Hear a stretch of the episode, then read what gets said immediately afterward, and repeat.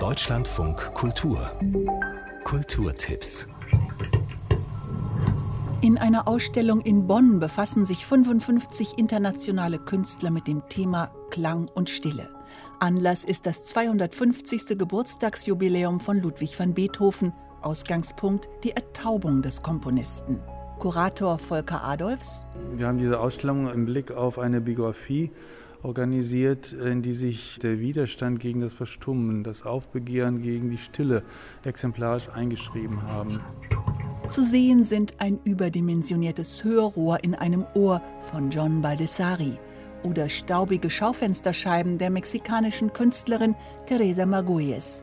Zum Sound eines Zuges hat sie dort Fotos von vermissten oder ermordeten Frauen aufgeklebt. Die Scheiben scheppern so vor sich hin, an der Schwelle eben zum Hörbaren, Unhörbaren, Körperlichen.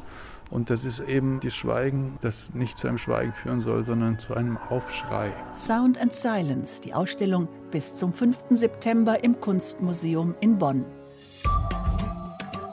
Ob Einheimische oder Zugereiste, die Bewohner der Gegend, in der ich hause, gelten, sofern sie Arbeit haben, als Pendler. Auf den Spuren von Günter Grass am Elbe-Lübeck-Kanal entlang, per Fahrrad und mit Hilfe einer App, die das Grasshaus in Lübeck entwickelt hat. Wie ich, der sesshaft sein will und doch unterwegs bleibt, denn hier ist gut kommen und gehen. Die Route führt zu 24 Stationen, die mit dem Literaturnobelpreisträger in Verbindung stehen, darunter Behlendorf, wo er 30 Jahre gelebt hat und begraben liegt.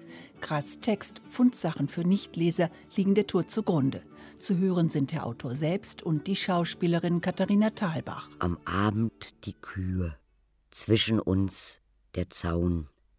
Stumm staunen wir einander an und wissen nicht viel zu sagen. Tour de Grasse mit App und Fahrrad. Informationen dazu im Grasshaus in Lübeck. Im Kreis Monschau in der Eifel sind die Pocken ausgebrochen, hoch ansteckend und lebensgefährlich. Nun drohen Stillstand und Quarantäne. Monschau, der neue Roman von Steffen Kopetzky, aus dem er heute in Ingolstadt liest, beruht auf wahren Begebenheiten.